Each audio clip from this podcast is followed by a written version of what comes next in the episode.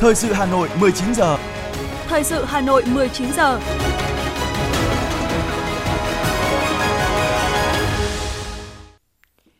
Lê Thông và Thu Minh xin được đồng hành cùng quý vị và các bạn trong chương trình thời sự tối nay, thứ hai, ngày mùng 10 tháng 10 năm 2022.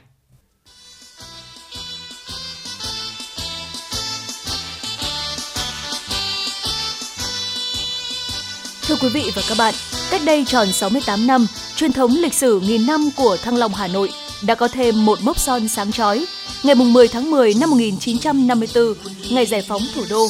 Kỷ niệm sự kiện trọng đại này, chúng ta càng thêm tự hào về Đảng, Bắc Hồ và Tổ quốc ta, dân tộc ta. Trong đó có những con người Hà Nội đã làm nên lịch sử với tinh thần chiến đấu, quyết tử để Tổ quốc quyết sinh. Sức mạnh truyền thống ngàn năm trong đó có mốc son sáng chói ngày giải phóng thủ đô mùng 10 tháng 10 năm 1954 đã làm nên Thăng Long Hà Nội với những phẩm chất vô cùng đáng tự hào, văn hiến, anh hùng, hòa bình, hữu nghị. Ôn lại chiến thắng lịch sử mùng 10 tháng 10 năm 1954, cùng nhìn lại chặng đường 68 năm xây dựng và phát triển thủ đô, gặp gỡ với những con người yêu quý và có nhiều đóng góp cho Hà Nội dấu yêu sẽ là những nội dung được phản ánh trong chương trình thời sự tối nay. Trước hết, mời quý vị và các bạn cùng nghe phần tin. Kính thưa quý vị và các bạn, sáng nay, phát biểu tại cuộc gặp mặt lãnh đạo các doanh nghiệp và ngân hàng thương mại nhà nước thuộc Đảng ủy khối doanh nghiệp Trung ương có nhiều thành tích trong kinh doanh và xây dựng Đảng, đồng chí Nguyễn Xuân Phúc, Ủy viên Bộ Chính trị, Chủ tịch nước nhấn mạnh, các tập đoàn kinh tế, ngân hàng thương mại nhà nước, tổng công ty nhà nước luôn có một vai trò quan trọng trong xây dựng nền kinh tế thị trường theo định hướng xã hội chủ nghĩa ở nước ta.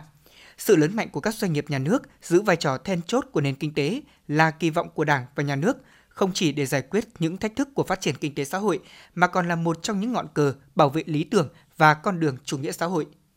Trước nguy cơ giảm phát của nhiều nền kinh tế lớn và xung đột quân sự trên thế giới, Chủ tịch nước Nguyễn Xuân Phúc đề nghị Đảng ủy khối doanh nghiệp trung ương cần phát huy vai trò lãnh đạo chỉ đạo để có các đối sách phù hợp, đồng thời thực hiện nhiệm vụ cơ cấu lại, đổi mới và nâng cao hiệu quả hoạt động của doanh nghiệp.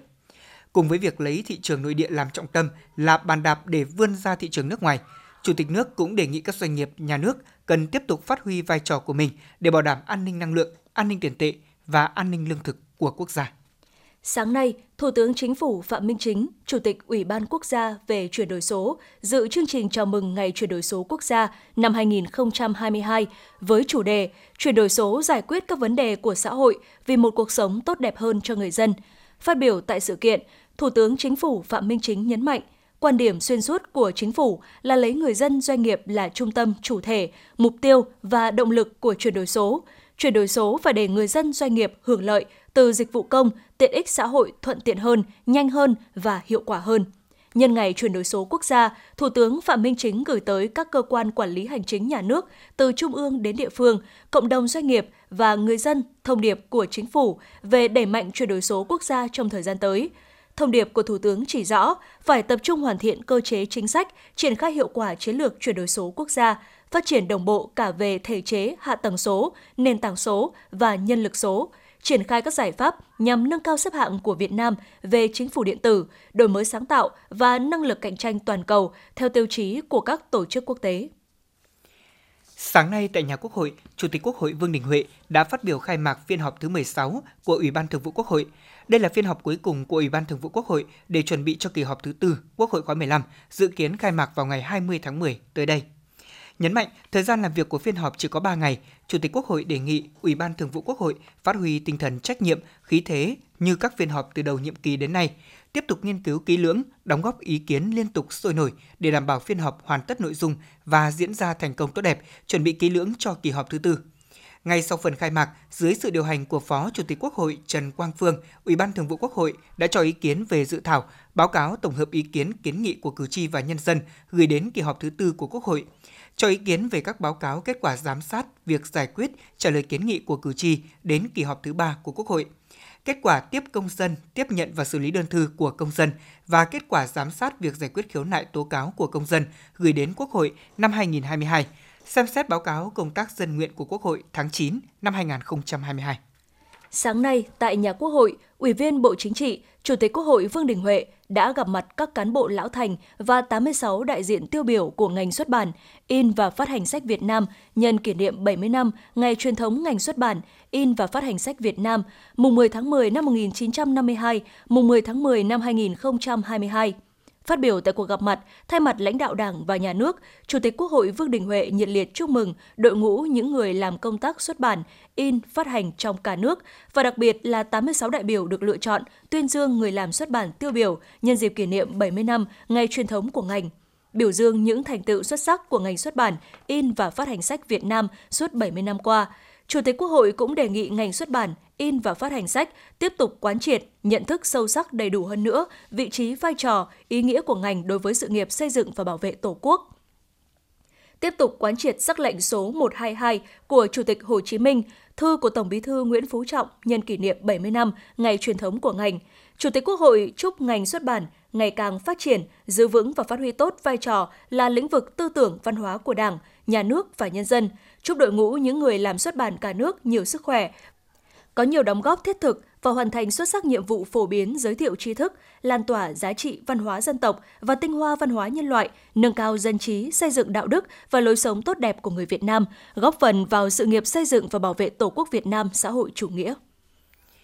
Chiều nay, đồng chí Trương Thị Mai, Ủy viên Bộ Chính trị, Bí thư Trung ương Đảng, trưởng ban tổ chức Trung ương, chủ trì hội nghị trực tuyến toàn quốc giao ban công tác tổ chức xây dựng Đảng quý 3, triển khai nhiệm vụ trọng tâm quý 4 năm 2022. Dự chủ trì điểm cầu Hà Nội có Ủy viên Trung ương Đảng, Phó Bí thư Thường trực Thành ủy Nguyễn Thị Tuyến, Ủy viên Thường vụ, Trưởng ban Tổ chức Thành ủy Vũ Đức Bảo. Tham luận tại hội nghị, Phó Bí thư Thường trực Thành ủy Hà Nội Nguyễn Thị Tuyến cho biết, trên cơ sở các văn bản chỉ đạo của Trung ương và thực tiễn của Đảng bộ Hà Nội, Ban Tổ chức Thành ủy đã tham mưu cho Ban Thường vụ Thành ủy tổng kết 10 năm thực hiện nghị quyết số 11 của Bộ Chính trị về xây dựng và phát triển thủ đô Hà Nội giai đoạn 2011-2020 và đề xuất ban hành nghị quyết số 15 về nhiệm vụ xây dựng, phát triển thủ đô Hà Nội đến năm 2030, tầm nhìn năm 2050.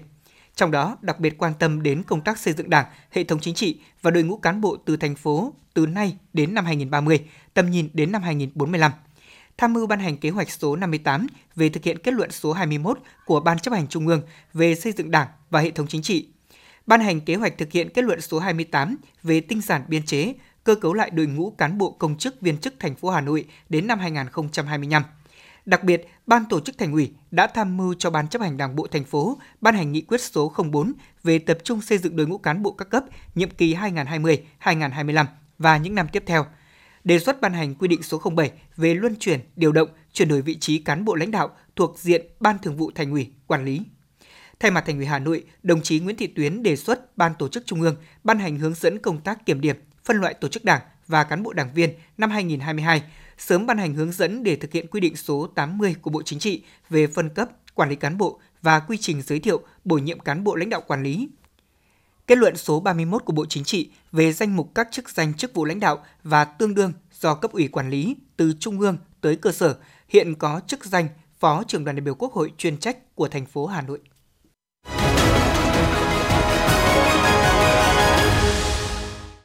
Thưa quý vị và các bạn, Thành ủy, Hội đồng nhân dân, Ủy ban nhân dân, Ủy ban Mặt trận Tổ quốc Việt Nam thành phố Hà Nội tổ chức hội nghị tổng kết 30 năm phong trào thi đua Người tốt việc tốt giai đoạn 1992-2022, vinh danh công dân thủ đô ưu tú năm 2022. Hội nghị được tổ chức đúng vào dịp kỷ niệm 68 năm ngày giải phóng thủ đô, mùng 10 tháng 10 năm 1954, mùng 10 tháng 10 năm 2022.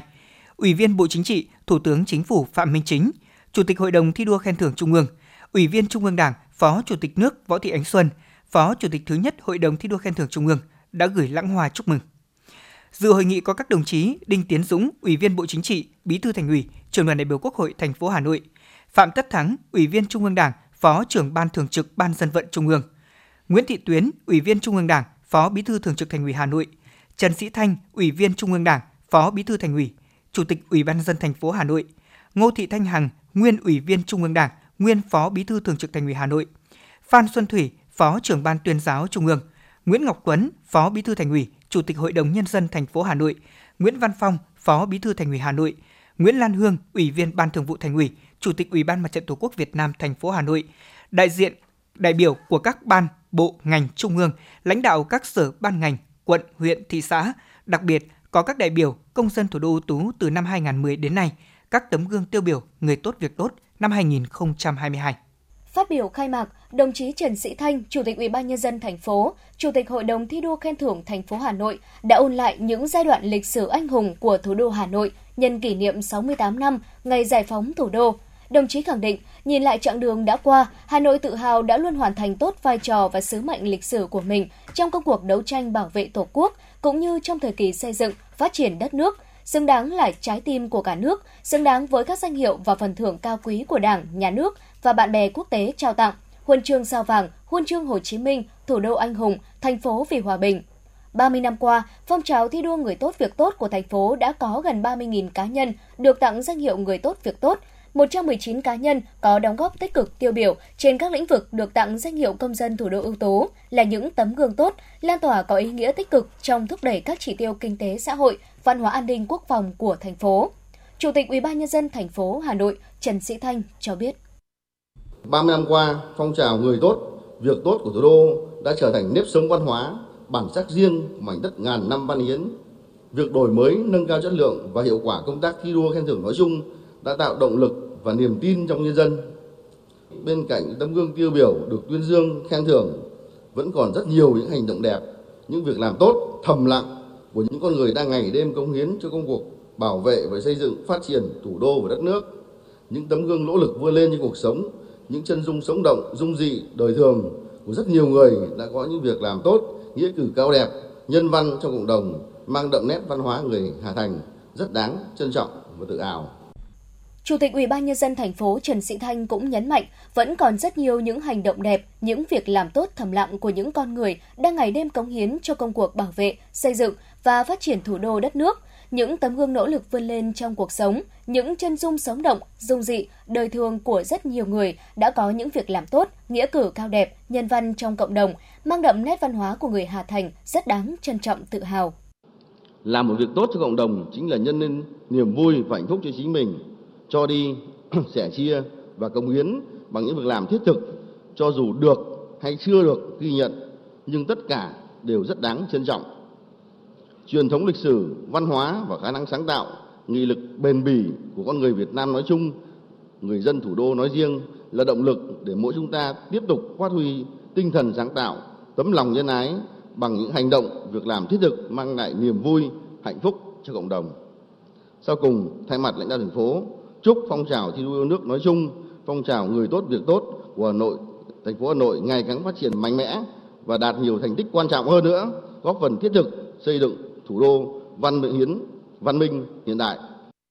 Tại hội nghị, thay mặt Đảng bộ, chính quyền và Hội đồng thi đua khen thưởng thành phố, Chủ tịch Ủy ban nhân dân thành phố Trần Sĩ Thanh đã phát động phong trào thi đua người tốt việc tốt năm 2023 với 5 nhóm nội dung chủ yếu. Trong đó, Chủ tịch Hội đồng thi đua khen thưởng thành phố đề nghị các cấp, các ngành tiếp tục quán triệt tư tưởng của Chủ tịch Hồ Chí Minh về người tốt việc tốt, triển khai thực hiện hiệu quả chỉ thị của Thành ủy Hà Nội về đẩy mạnh phong trào thi đua người tốt việc tốt trên địa bàn thành phố, tăng cường sự lãnh đạo, chỉ đạo của các cấp ủy Đảng, chính quyền và người đứng đầu mỗi địa phương đơn vị để phong trào người tốt việc tốt ngày càng phát triển thực chất và có sức lan tỏa mạnh mẽ, trở thành việc làm thường xuyên của mỗi cấp, mỗi ngành, mỗi cơ quan đơn vị. Thi đua phấn đấu hoàn thành các mục tiêu, chỉ tiêu phát triển kinh tế xã hội năm 2022, tạo tiền đề thực hiện thắng lợi nhiệm vụ năm 2023 và kế hoạch phát triển kinh tế xã hội 5 năm giai đoạn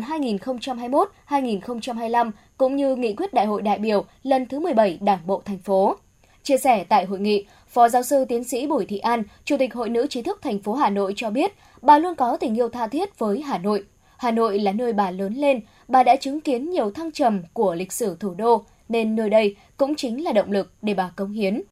Các cụ nói phi trí thì bất hưng, đặc biệt trong thời đại hiện nay mà chúng ta hội nhập ra một sân chơi tức là hoàn toàn bình đẳng, lúc đấy không còn sự ưu tiên yêu ái nào, cho nên phải bằng nội lực của chúng ta, bằng nội lực của chính mình, của người của nhân dân thủ đô. Cho nên tôi nghĩ rằng chúng tôi thì vẫn còn sức, còn sức khỏe. Và tôi nghĩ rằng các anh chị em của chúng tôi cũng những người cán bộ khoa học trí thức, thậm chí là đang chức cũng như là nghỉ hưu thì cũng rất muốn cống hiến, muốn cống hiến phải có những tổ chức lại, phải có cái việc làm và có những công việc cụ thể và biết tìm ra những cái mà nhân dân thủ đô đang cần kể cả trong các lĩnh vực là nông nghiệp, công nghiệp hay là dịch vụ hàng ngày cho nên chúng tôi sẽ tổ chức nhau lại để làm những cái gì đấy mà Hà Nội đang cần. Tại hội nghị, thành phố Hà Nội tặng danh hiệu công dân thủ đô ưu tú cho 10 cá nhân tiêu biểu, tặng danh hiệu người tốt việc tốt cho 15 cá nhân, 8 tập thể tiêu biểu được Thủ tướng Chính phủ tặng bằng khen vì có thành tích tiêu biểu trong phong trào người tốt việc tốt thành phố Hà Nội. 20 tập thể nhận cờ thi đua của Ủy ban nhân dân thành phố Hà Nội. Thưa quý vị và các bạn, Thăng Long xưa, Hà Nội ngày nay luôn để lại ấn tượng sâu sắc đối với nhân dân cả nước và bạn bè quốc tế. Không chỉ những người sống ở Hà Nội, yêu Hà Nội, mà tất cả những ai đã từng đặt chân đến Hà Nội đều có thể cảm nhận được vẻ đẹp của thủ đô và tự hào về một Hà Nội văn hiến, thành phố vì hòa bình. Hà Nội là nơi ghi dấu biết bao dấu tích, là nơi đất kinh đô ngàn năm văn hiến, văn hóa Hà Nội hội tụ kết tinh, tinh túy văn hóa của mọi miền đất nước, nơi sản sinh ra những danh nhân, nhân cách lớn đã làm dạng danh cho đất nước. Trong những năm qua, Hà Nội đã không ngừng nỗ lực vươn lên, giành được những thành tiệu to lớn và toàn diện trên tất cả các lĩnh vực chính trị, kinh tế, văn hóa xã hội, an ninh quốc phòng, hội nhập và đối ngoại. Nổi bật là kinh tế thủ đô liên tục tăng trưởng cao so với mức bình quân chung của cả nước. Quy hoạch xây dựng và quản lý phát triển đô thị nông thôn được đẩy mạnh. Các lĩnh vực giáo dục, y tế, thể dục thể thao, văn hóa, khoa học kỹ thuật tiếp tục phát triển, an sinh xã hội đảm bảo, an ninh chính trị, trật tự an toàn xã hội được ổn định và giữ vững. Đời sống vật chất và tinh thần của nhân dân không ngừng được nâng lên. Quan hệ đối ngoại, hội nhập quốc tế được mở rộng. Hà Nội hiện có quan hệ hợp tác với hơn 100 thủ đô, thành phố của các nước và vùng lãnh thổ trên thế giới, đồng thời là thành viên chính thức có trách nhiệm của nhiều tổ chức quốc tế lớn. Hà Nội ngày nay đã trở thành một trong những thành phố lớn trên thế giới, rộng về đất đai, đông về dân số, đa dạng về màu sắc văn hóa, lịch sử, nghệ thuật và kiến trúc. Diện mạo thủ đô có nhiều thay đổi, ngày càng khang trang, nhiều công trình dự án kinh tế xã hội quy mô lớn, hiện đại đã được hoàn thành. Công tác quy hoạch, quản lý đất đai, quản lý đô thị, trật tự an toàn giao thông, trật tự kỷ cương đô thị có chuyển biến tích cực.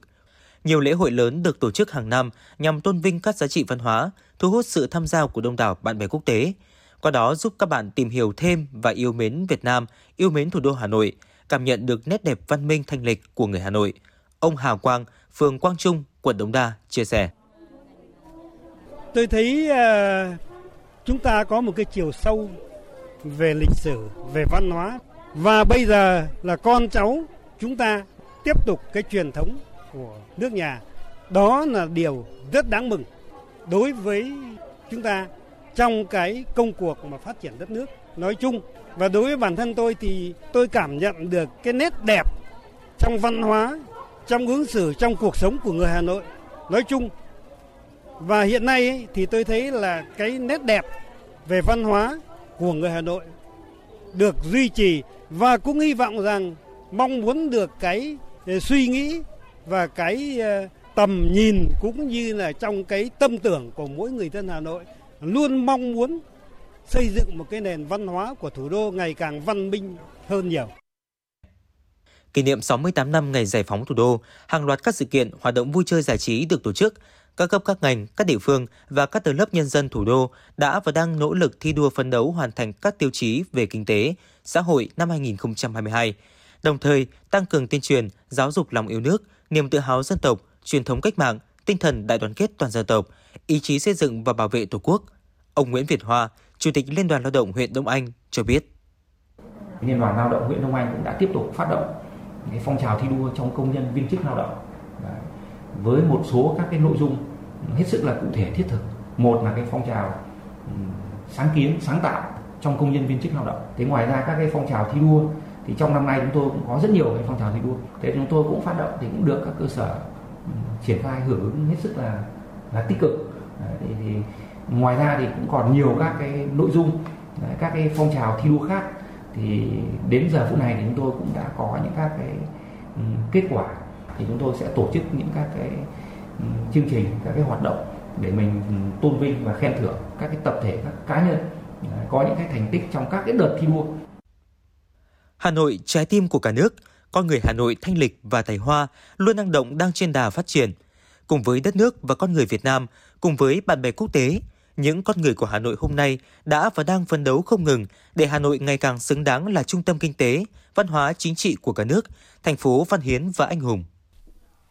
Thưa quý vị và các bạn, không chỉ ở các phố phường nội thành thủ đô, tại các tuyến đường, trụ sở cơ quan ngoại thành Hà Nội cũng tràn đầy sắc màu rực rỡ, tươi mới bởi băng rôn khẩu hiệu, pano áp phích, đặc biệt là phong trào thi đua lao động sản xuất được triển khai sôi nổi chào mừng kỷ niệm 68 năm ngày giải phóng thủ đô, mùng 10 tháng 10 năm 1954, mùng 10 tháng 10 năm 2022. Kỷ niệm 68 năm ngày giải phóng thủ đô, mùng 10 tháng 10 năm 2022, trên các tuyến đường ngoại thành của Hà Nội, sắc đỏ của cờ hoa, biển hiệu, pano, áp phích rực rỡ như làm sống lại không khí hào hùng lịch sử cách đây 68 năm.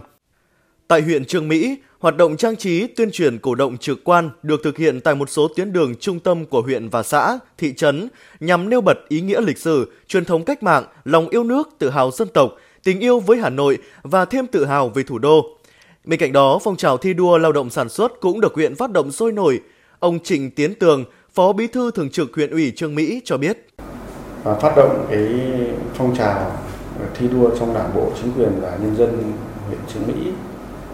truyền thống quê hương Trương Mỹ anh hùng. Cụ thể hóa thành các cái mục tiêu,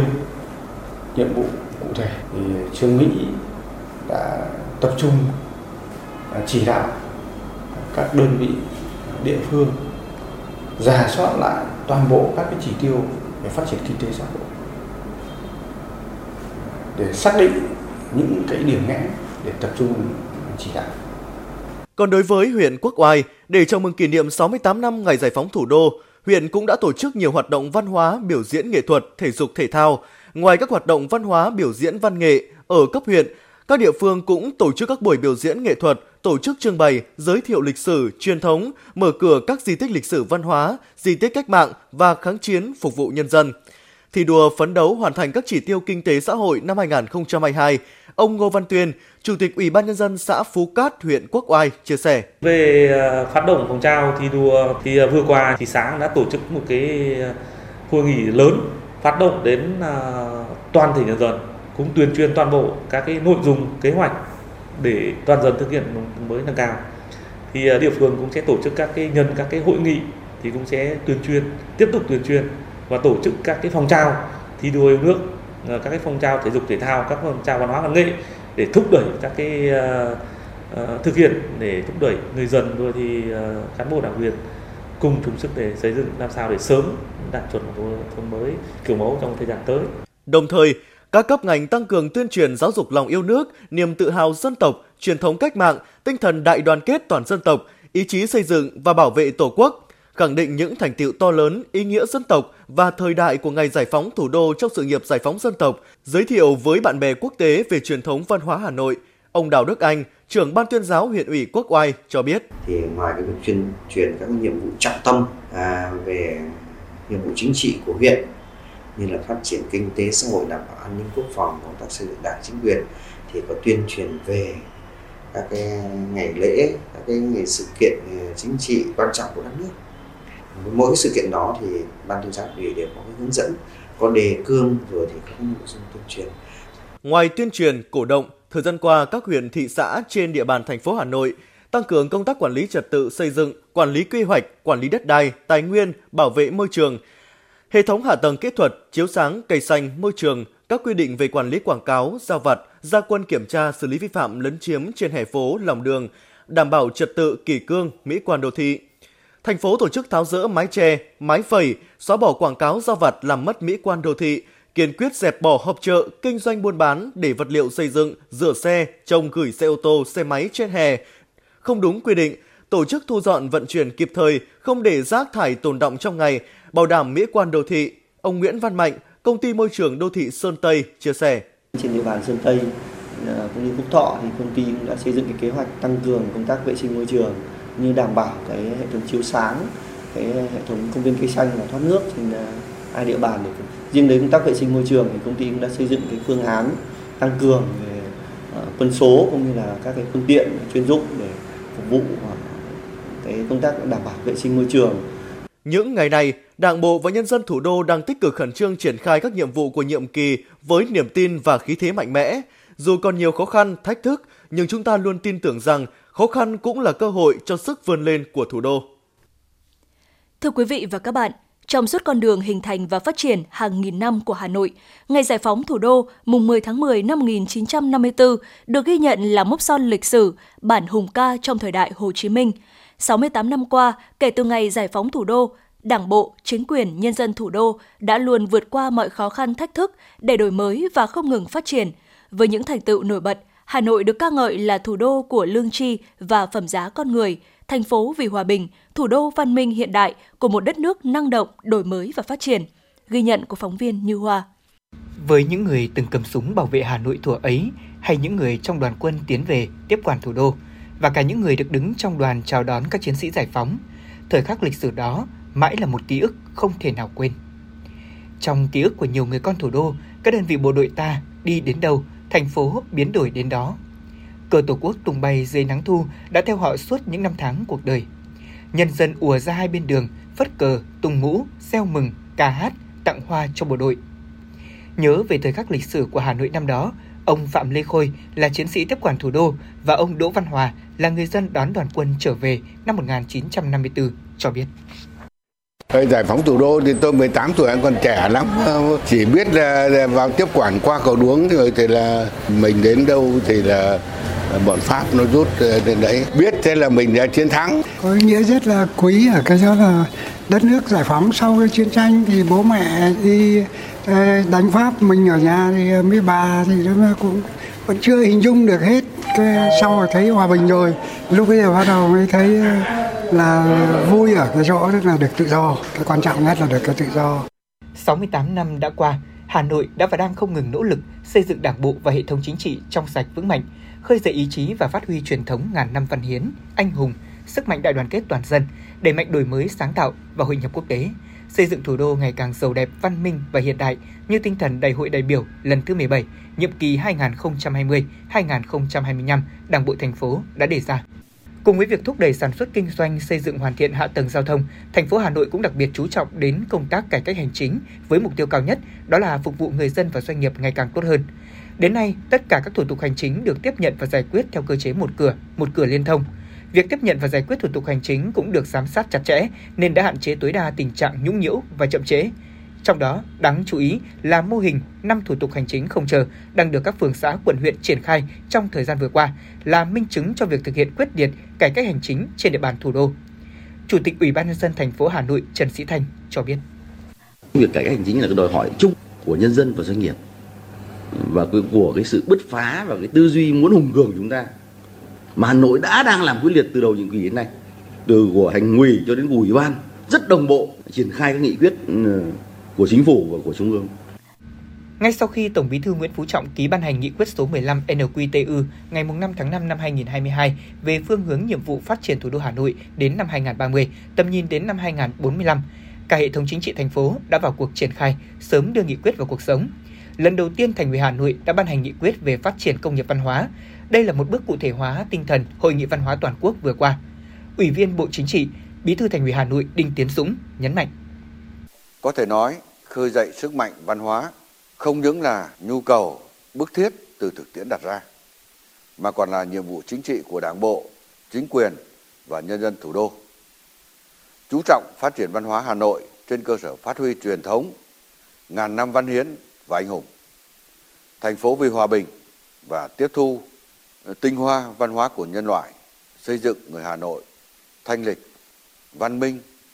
phát triển toàn diện với những giá trị nhân văn và tinh thần yêu nước sâu sắc. Ý thức tôn trọng pháp luật, giàu lòng tự hào dân tộc, ý chí khát vọng phát triển và coi đây là sức mạnh nội sinh, động lực tinh thần to lớn để phát triển thủ đô bền vững. Phát triển văn hóa phải đặt trong tổng thể phát triển chung, xây dựng đảng bộ và hệ thống chính trị ngày càng trong sạch và vững mạnh. Và muốn làm tốt thì cấp ủy chính quyền các cấp của thành phố. Cần phải chỉ đạo hoạch định chiến lược phát triển văn hóa tương xứng, đảm bảo bố trí nguồn lực đầu tư phù hợp, tạo cơ chế thuận lợi để thu hút nguồn lực xã hội. Trên cơ sở thực hiện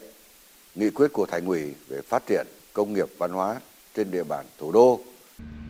Với các giải pháp cụ thể có trọng tâm trọng điểm đã được thành phố xác định cùng sự đồng hành, đồng lòng, đoàn kết của cả hệ thống chính trị và người dân, thủ đô sẽ có thêm nội lực mới, tạo tiền đề quan trọng thực hiện thắng lợi các mục tiêu chính trị, phát triển kinh tế xã hội năm 2022 và những năm tiếp theo, góp phần xây dựng Hà Nội văn minh, giàu đẹp, xứng tầm là thủ đô, trái tim của cả nước. Thưa quý vị và các bạn, kiến trúc sư Salvador Perez Arroyo là một trong 10 kiến trúc sư hàng đầu thế giới. Ông nổi tiếng với nhiều công trình vượt thời đại như tháp trung tâm Madrid, cung thể thao Guion, bảo tàng khoa học Rome, quy hoạch thủ đô Madrid. Dù đã đi nhiều nơi trên thế giới, thế nhưng ông đã phải lòng Hà Nội ngay lần đầu tiên đặt chân tới nơi này. Lần đầu tiên ông đặt chân đến Hà Nội cách đây gần 15 năm, đó là vào năm 2008, khi được chính phủ mời đến tham gia Hội đồng Giám khảo quốc tế xét chọn phương án kiến trúc nhà hát Thăng Long của hai kiến trúc sư tài danh là Norman Foster và Renzo Piano. Ở thời điểm đó, ông đã lưu giữ trong mình nhiều ký ức về Việt Nam từ thời còn là sinh viên khi tham gia phong trào phản đối chiến tranh. Ông biết đến lịch sử, văn hóa Việt Nam nói chung và Hà Nội nói riêng thông qua việc đọc và dịch các loại tài liệu – Hà Nội trong ông là một thành phố thật đẹp và cổ kính. Với công việc của mình, ông đã có cơ hội đặt chân đến rất nhiều thành phố lớn trên thế giới. Nhưng với ông, Hà Nội là một trong những thành phố đẹp nhất mà vị kiến trúc sư này đã từng đi qua. Well, when I came to Hanoi first time, Lần đầu đến Việt Nam, mọi thứ đều rất khác biệt so với văn hóa ở quê hương tôi. Mọi thứ ở đây đều mới mẻ và tôi bắt đầu muốn tìm hiểu và tò mò về nhiều thứ như kiến trúc, ẩm thực, các villa mang kiến trúc kiểu Pháp, văn miếu quốc tử giám, các bảo tàng, tất cả mọi thứ.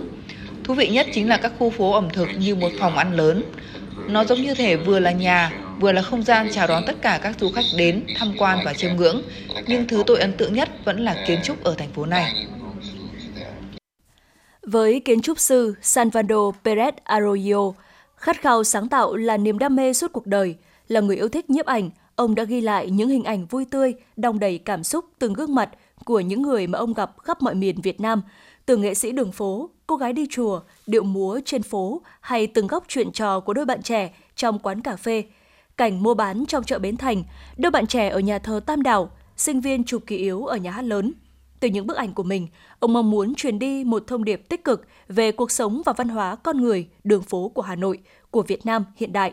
Về một đất nước rạng rỡ, cuộc sống thay đổi và phát triển không ngừng, cũng như các không gian công cộng tràn đầy sự trẻ trung, năng động và sáng tạo. Đó là sự cân bằng hoàn hảo giữa nét hiện đại và truyền thống đích thực của dân tộc Việt Nam.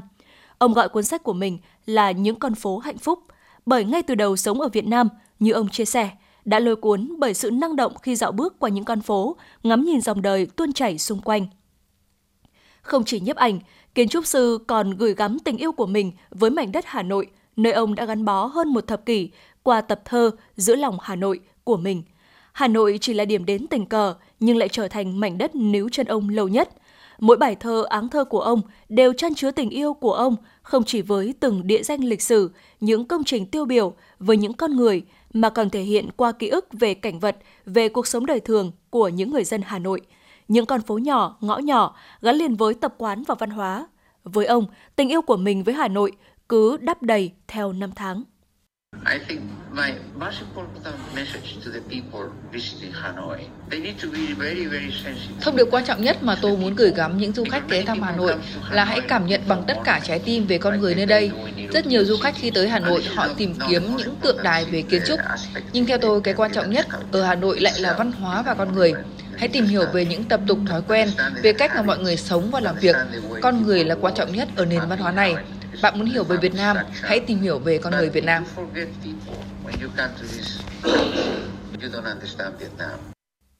Hà Nội, mảnh đất nghìn năm văn hiến ấy đã trở thành nguồn cảm hứng vô tận trong sáng tác của kiến trúc sư Salvador Perez Arroyo. Trong những ngày thu tháng 10, điều ông muốn gửi gắm đến Hà Nội chỉ gói gọn trong một dòng đơn giản nhưng được cất lên thẳm sâu trong trái tim mình. Xin cảm ơn Hà Nội.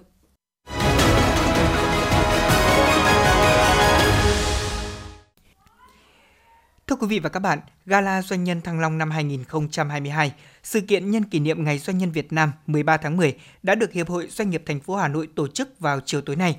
Đồng chí Trần Sĩ Thanh, Phó Bí thư Thành ủy, Chủ tịch Ủy ban nhân dân thành phố Hà Nội và đồng chí Phạm Tất Thắng, Phó trưởng Ban Thường trực Ban dân vận Trung ương đã dự và chung vui với đại diện gần 200 doanh nhân thủ đô. Kể từ năm 2008, Gala Doanh nhân Thăng Long là sự kiện được Hiệp hội Doanh nghiệp Hà Nội tổ chức thường niên vào dịp kỷ niệm Ngày Doanh nhân Việt Nam. Năm 2022 này, Gala Doanh nhân Thăng Long càng có ý nghĩa sau 2 năm bị gián đoạn do ảnh hưởng của đại dịch COVID-19, thể hiện ý chí vượt qua khó khăn, kế thừa những giá trị tinh hoa của lớp doanh nhân Hà Nội qua các thời kỳ, phát huy tinh thần yêu nước, khát vọng làm giàu, đóng góp trí tuệ và sức lực của doanh nhân Thăng Long Hà Nội trong sự nghiệp đổi mới, hội nhập của đất nước. Tham dự và chung vui với đại diện của đội ngũ doanh nhân thủ đô, Chủ tịch Ủy ban dân thành phố Hà Nội Trần Sĩ Thanh đã chia sẻ về mối quan tâm của Hiệp hội Doanh nghiệp Hà Nội trong việc tháo gỡ những khó khăn, phát huy vai trò của Hội Doanh nhân Việt Nam nói chung và doanh nhân thủ đô nói riêng trong thời kỳ đẩy mạnh công nghiệp hóa, hiện đại hóa và hội nhập quốc tế. Chủ tịch Ủy ban dân thành phố khẳng định chính quyền Hà Nội sẽ tiếp tục ban hành các chính sách hỗ trợ doanh nghiệp, tăng cường kết nối với cộng đồng doanh nghiệp thủ đô, tạo điều kiện để cộng đồng doanh nghiệp phát huy nội lực và sức sáng tạo, đóng góp hiệu quả vào sự nghiệp đổi mới, hội nhập kinh tế của thủ đô. Nhân dịp này, Hiệp hội Doanh nghiệp Hà Nội đã tôn vinh và trao bằng khen cho những tập thể cá nhân có thành tích xuất sắc trong sự nghiệp phát triển kinh tế, xây dựng đội ngũ doanh nhân thủ đô.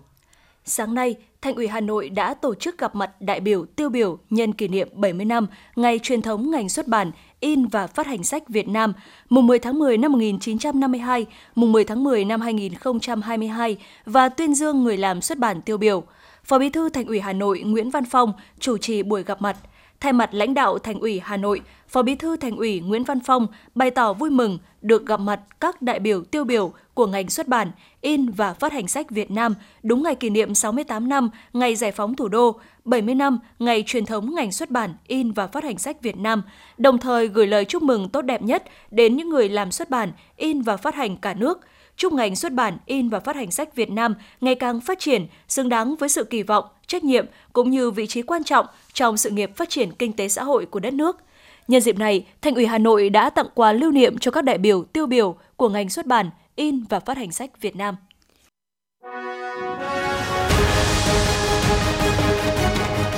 Thời sự Hà Nội, nhanh, chính xác, tương tác cao. Thời sự Hà Nội, nhanh, chính xác, tương tác cao.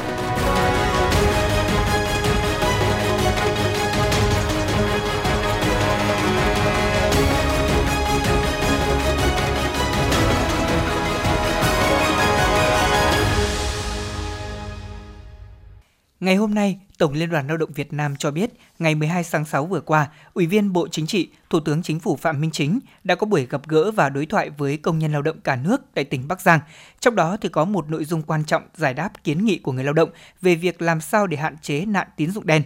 Sau cuộc gặp, thực hiện chỉ đạo của Thủ tướng, Tổng Liên đoàn Lao động Việt Nam đã có buổi làm việc với Ngân hàng Nhà nước Việt Nam và được giới thiệu hai công ty tài chính, đó là công ty tài chính trách nhiệm hữu hạn Ngân hàng Việt Nam Thịnh Vượng SMBC FE Credit và công ty tài chính trách nhiệm hữu hạn HD Sison. Qua đó thì các bên thống nhất triển khai gói vay ưu đãi 20.000 tỷ đồng dành cho công nhân đang làm việc tại các khu công nghiệp trên toàn quốc với lãi suất ưu đãi dành cho công nhân. Theo đó thì FE Credit sẽ triển khai gói vay tiêu dùng ưu đãi 10.000 tỷ đồng dành cho công nhân lao động với các mức lãi suất giảm đến 50% so với lãi suất hiện hành.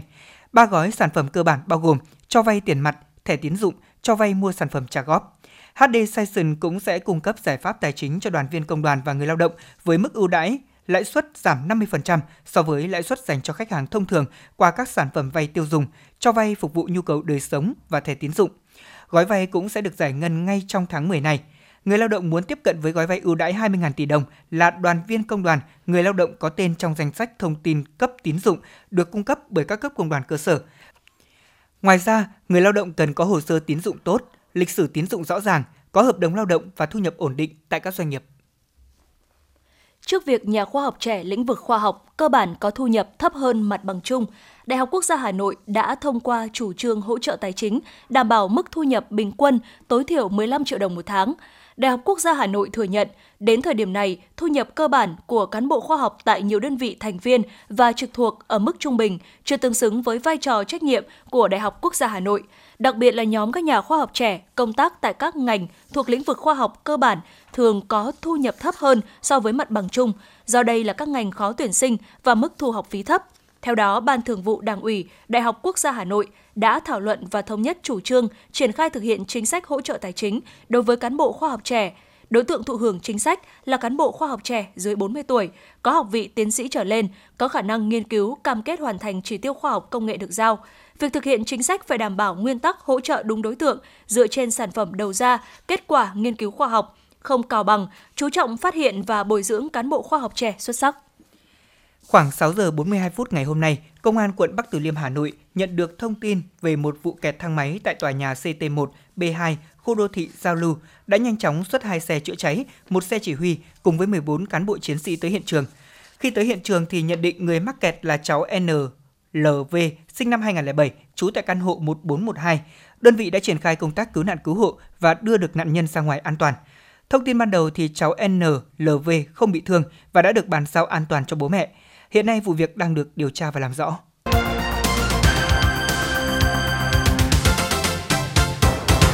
Được chuyển sang phần tin thế giới. Hiệp hội các quốc gia Đông Nam Á ASEAN là đối tác quan trọng của Nhật Bản trong việc hiện thực hóa khu vực Ấn Độ Dương-Thái Bình Dương tự do và mở rộng. Ngoại trưởng Nhật Bản Hiyashi Yoshimasa đã khẳng định như vậy tại cuộc họp báo sau khi kết thúc chuyến thăm hai nước Malaysia và Singapore. Phát biểu tại cuộc họp báo, Ngoại trưởng Hayashi cho rằng việc duy trì củng cố trật tự quốc tế dựa trên pháp quyền là cần thiết cho ổn định và thịnh vượng của khu vực và cộng đồng quốc tế. Ngày hôm nay, Thủ tướng Malaysia Ismail Sabri Yaakob đã tuyên bố giải tán quốc hội, mở đường cho các cuộc tổng tuyển cử sẽ được tổ chức trong vài tuần tới. Theo hãng tin CNA, phát biểu trên truyền hình quốc gia vào lúc 3 giờ chiều ngày hôm nay theo giờ địa phương, Thủ tướng Ismail Sabri cho biết ông đã nhận được sự phê chuẩn của quốc vương về đề xuất giải tán quốc hội nước này. Giới chức Ukraine đã xác nhận có nhiều quả tên lửa chút xuống thủ đô Kiev của nước này, một trong số đó trung phố đặt đại bản doanh của cơ quan tình báo Ukraine. Ngoài ra, các vụ không kích còn được ghi nhận ở thành phố Dnep, miền đông Ukraine, và có cả các vụ nổ ở Lviv, miền tây Ukraine. Tổng thống Nga Vladimir Putin đã ký sắc lệnh về việc thắt chặt an ninh đối với cây cầu nối bán đảo Crimea với Nga sau vụ nổ khiến một phần cây cầu này bị sập. Vụ nổ cầu đã làm gián đoạn tuyến đường tiếp tế quan trọng trong cuộc chiến của Nga ở miền nam Ukraine. Hiện nay thì chưa có cá nhân tổ chức nào đứng ra nhận trách nhiệm thực hiện vụ nổ cầu Kerch nối Nga và Crimea khiến ba người thiệt mạng. Thông tin trên trang web chính thức của Cơ quan Ngoại giao Đài Loan cho biết, phái đoàn Quốc hội Canada đến thăm Đài Loan do Chủ tịch Ủy ban Thương mại Quốc tế của Hạ viện Canada, Chủ tịch Hiệp hội hữu nghị nghị sĩ Quốc hội Canada, Đài Loan, Judy Esgro dẫn đầu. Ngoài cuộc gặp với người đứng đầu chính quyền Đài Loan, Thái Anh Văn, phái đoàn Quốc hội Canada sẽ gặp mặt người đứng đầu các cơ quan hành pháp và lập pháp của Đài Loan, đồng thời nhận huy chương ngoại giao từ cơ quan ngoại giao của Đài Loan trao tặng. Trung Quốc sẽ thực hiện đợt thứ 5 xuất thịt lợn từ kho dự trữ quốc gia. Mục đích đó là để thực hiện đợt bổ sung cho thị trường nhằm duy trì ổn định nguồn cung và giá cả. Tính đến chiều ngày 8 tháng 10, trung bình giá thịt lợn bán buôn tăng 2,5% so với một tuần trước đó. Ủy ban Phát triển và Cải cách Quốc gia Trung Quốc khẳng định năng lực sản xuất thịt lợn của nước này nhìn chung là vẫn đủ để đáp ứng nhu cầu hoặc thậm chí là dư thừa. Do đó, giá thịt lợn sẽ không duy trì ở mức cao trong thời gian dài. Tình trạng cạn kiệt nguồn cung xăng dầu ngày càng trầm trọng tại Pháp khi các cuộc đình công tại các nhà máy lọc dầu và cơ sở lưu trữ thuộc tập đoàn Total và liên doanh Esso ExxonMobil đã kéo dài hơn 10 ngày qua. Hiện cứ ba cây xăng tại Pháp thì một cây tạm dừng hoạt động hoặc không có xăng hoặc dầu. Chính phủ Pháp phải mở kho dự trữ và ra thông điệp trấn an người dân. Tính đến 15 giờ chiều ngày 9 tháng 10, khoảng 30% cây xăng trên toàn nước Pháp rơi vào tình trạng thiếu xăng hoặc dầu diesel do nguồn cung nhỏ giọt và đứt quãng. Thưa quý vị, trong vụ thảm sát kinh hoàng khiến 37 người thiệt mạng ở nhà trẻ tại Thái Lan vừa qua, duy nhất thì một bé gái đã thoát chết thần kỳ. Em bé này được cho là đã ngủ say và nghi phạm tưởng rằng là cô bé đã chết. Tin tức về em bé này đã thu hút rất nhiều sự chú ý của người dân địa phương. Chị Panamopi Sithong, mẹ của bé Ami cho biết, khi người ta đang kiểm tra thi thể các cháu bé trong lớp bị sát hại, thì Ami đã đứng dậy, sau đó con quay mặt về phía bức tường. Các con ngủ trưa thành hai hàng và Ami nằm ở phía xa cuối lớp. Khi thấy con bé thức dậy, cảnh sát trùm chăn và bế con ra ngoài, nên bé không biết chuyện gì đã xảy ra ở nhà trẻ. Ủy ban Quốc gia phòng chống buôn người Campuchia thông báo đang phối hợp với cơ quan chức năng và chính quyền tỉnh Break Sihanouk để trục xuất khoảng 1.500 người nước ngoài tại địa phương này. Ủy ban này kêu gọi người dân và các tổ chức liên quan tiếp tục hợp tác toàn diện phòng chống tội phạm buôn bán người và tăng cường đấu tranh chấn áp nạn cờ bạc bất hợp pháp, chiến dịch kiểm tra người nước ngoài góp phần cùng chính phủ xây dựng an toàn xã hội. Ít nhất một người thiệt mạng và 7 người khác bị thương sau khi một xe ô tô lao vào nhóm người tập trung bên ngoài nhà hàng ở thành phố Golden thuộc bang Colorado ở Mỹ vào sáng ngày 9 tháng 10 theo giờ địa phương. Ít nhất một người thiệt mạng tại chỗ, bốn người khác bị thương nặng đã được đưa đến bệnh viện, ba người bị thương nhẹ được xử lý vết thương tại chỗ và lấy lời khai. Lái xe đã bỏ trốn khỏi hiện trường sau khi gây ra vụ tai nạn này. Tuy nhiên sau đó thì nhà chức trách đã bắt giữ được nghi phạm. Hiện nay cơ quan chức năng đang tiến hành điều tra nguyên nhân của vụ việc. Dự báo thời tiết vùng châu thổ sông Hồng và khu vực Hà Nội đêm mùng 10 ngày 11 tháng 10 năm 2022, vùng đồng bằng Bắc Bộ đêm không mưa, sáng sớm có sương mù vài nơi, ngày nắng, nhiệt độ từ 19 đến 28 độ. Vùng núi Ba Vì Sơn Tây đêm không mưa, sáng sớm có sương mù nhẹ, ngày nắng, nhiệt độ từ 19 đến 28 độ. Ngoại thành từ Phúc Thọ tới Hà Đông đêm không mưa, ngày nắng, nhiệt độ từ 20 đến 28 độ. Phía Nam từ Thanh Oai Thường Tín đến Ứng Hòa đêm không mưa, sáng sớm có sương mù nhẹ, ngày nắng, nhiệt độ từ 20 đến 27 độ. Mê Linh Đông Anh Sóc Sơn, đêm không mưa ngày nắng, nhiệt độ từ 20 đến 27 độ. Trung tâm thành phố Hà Nội, đêm không mưa ngày nắng, nhiệt độ từ 20 đến 28 độ. Quý vị và các bạn vừa nghe chương trình thời sự của Đài Phát thanh và Truyền hình Hà Nội, chỉ đạo nội dung Nguyễn Kim Khiêm, chỉ đạo sản xuất Nguyễn Tiến Dũng, tổ chức sản xuất Xuân Luyến, đạo diễn Kim Oanh, phát thanh viên Lê Thông Thu Minh cùng kỹ thuật viên Bích Hòa thực hiện. Hẹn gặp lại quý vị và các bạn trong chương trình thời sự 6 giờ sáng ngày mai.